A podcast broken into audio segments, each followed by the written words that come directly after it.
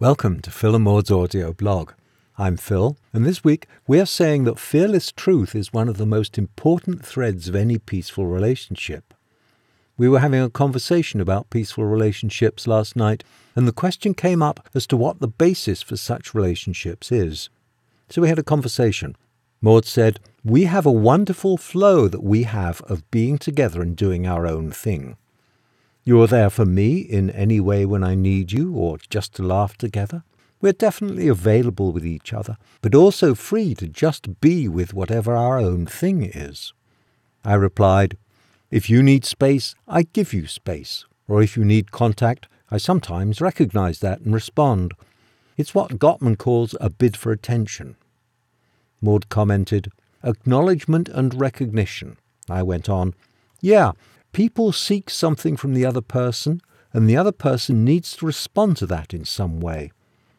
I think that we maintain this sense of the other person. I think the being in touch with each other is possible because we are open with each other. And by being open, we're also visible. And so that ties into the whole thing.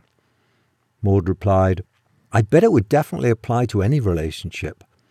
How you connect with the other person has to do with sensing where each of you is.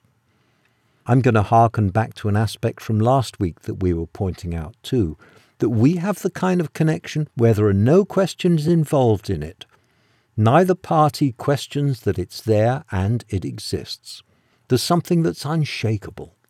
Like last week, we talked about how at no time did we feel disconnected or separated or anything when we hit a bump. But in this case, looking at that element in it in slightly different words, it's developing a trust, a surety in the connection that doesn't leave you asking weird kinds of questions, like some people. Of course, this doesn't exist at the beginning of a relationship when you're just getting to know someone, but leaving that aside, what creates the kind of intimacy that leads to a peaceful relationship? One of the elements is the surety, the lack of insecurity. Some women I know if they don't hear from someone or they put out something and they don't get a response for a while, they'll start to think something's wrong. There's a fragility there of always questioning the connection relatively quickly. I replied, I think that this solidity, this sense that you're talking about, is the sense of us. We find it very strange and don't know how to talk about it, but there is a sense of us.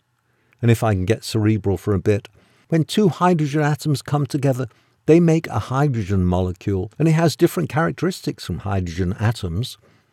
All sorts of things acquire characteristics when combined or joined, and so it's entirely feasible that when two people come together, they form a unit where ideas can trade, where more can happen than two single people.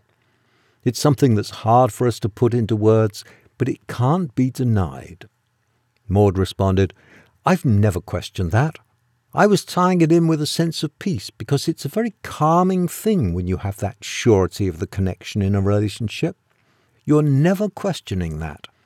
None of your actions ever put that into question. Like, nothing that you're going to do or say is going to make the other person think, oh, they don't like me, or they, or something that questions the connection and the relationship. I think you have to be honest and establish trust of a very specific kind. It's almost like a trust that you're good, you're present, that you're there and you're aware in the relationship, that you're bringing yourself to it.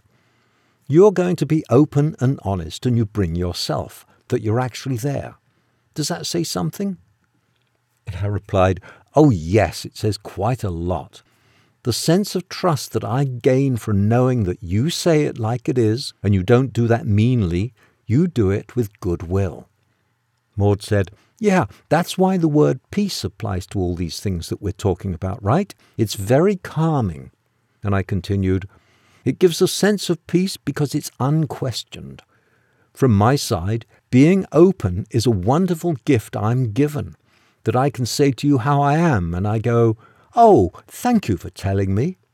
And this ability to just look at myself, find out what's going on and speak about it when appropriate or the time comes or it's necessary, whatever, is really liberating.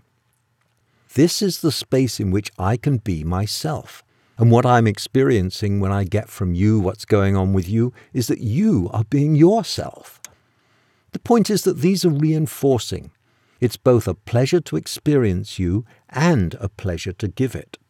Maud replied, Another element is being there and being aware. Each person is presenting themselves. They're actually there.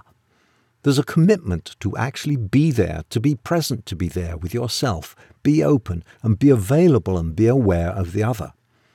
In our case, this enables us to have this experience of being able to be together and also be completely comfortable to go about our own thing. It's a combination of surety, trust, honesty, openness, and presence. I said, all of those things tie together and reinforce one another.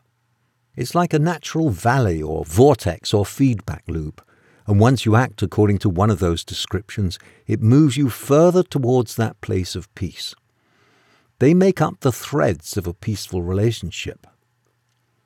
That was our conversation, and it's the second week that our podcast is a cleaned up version of a conversation we had. So we wonder what you think of the format, and if you could go to our blog and leave it in the comments, that would be great. And Maud had extra commentary on the conversation. She said, What are the threads and the glue of a peaceful relationship? They lie in the very connection itself and the importance of the steadfastness of that connection. In every peaceful relationship, whether with a friend, a relative, or a romantic partner, there has to be both a feeling that the connection is solid and a lack of any need to question that. It requires a certainty that when issues or misunderstandings come up, they are issues to be handled by both of you together, and that at the same time the connection itself is at heart always unassailable. For that to be the case, an abiding trust needs to have developed between you. And in turn, that trust must be based on experience, the experience derived from honesty and openness. The kind of trust that underlies an unshakable connection is a fearless trust. This lack of fear around the connection creates a level of calm and relaxation that is the very center of peaceful relating. It allows joy and freedom to reflect, and space to search within for answers rather than to react, blame, and accuse. It affirms the connection rather than causing separation and distance. Love and bravery need to function together to ensure the openness and honesty that give rise to fearless trust. This is an honesty of spirit, and it doesn't involve facts per se, but rather the revealing of feelings. To share your feelings and own your feelings, you have to know your feelings. Again, inner work is called for and is most easily achieved in a give and take that is kind and filled with goodwill. Learning how to create this kind of relating is what will enable us to navigate the twists and turns of interacting with each other. There's a saying often accredited to Bette Davis getting old is not for sissies. Fearless trust in your intimate relationships is quite similar. It's a giant step, but the rewards are immense as well. Well, that's our conversation for today. We'd love to hear what you think about it. Put some comments on our blog, which is at philandmaud.com, and I'll talk to everybody next week.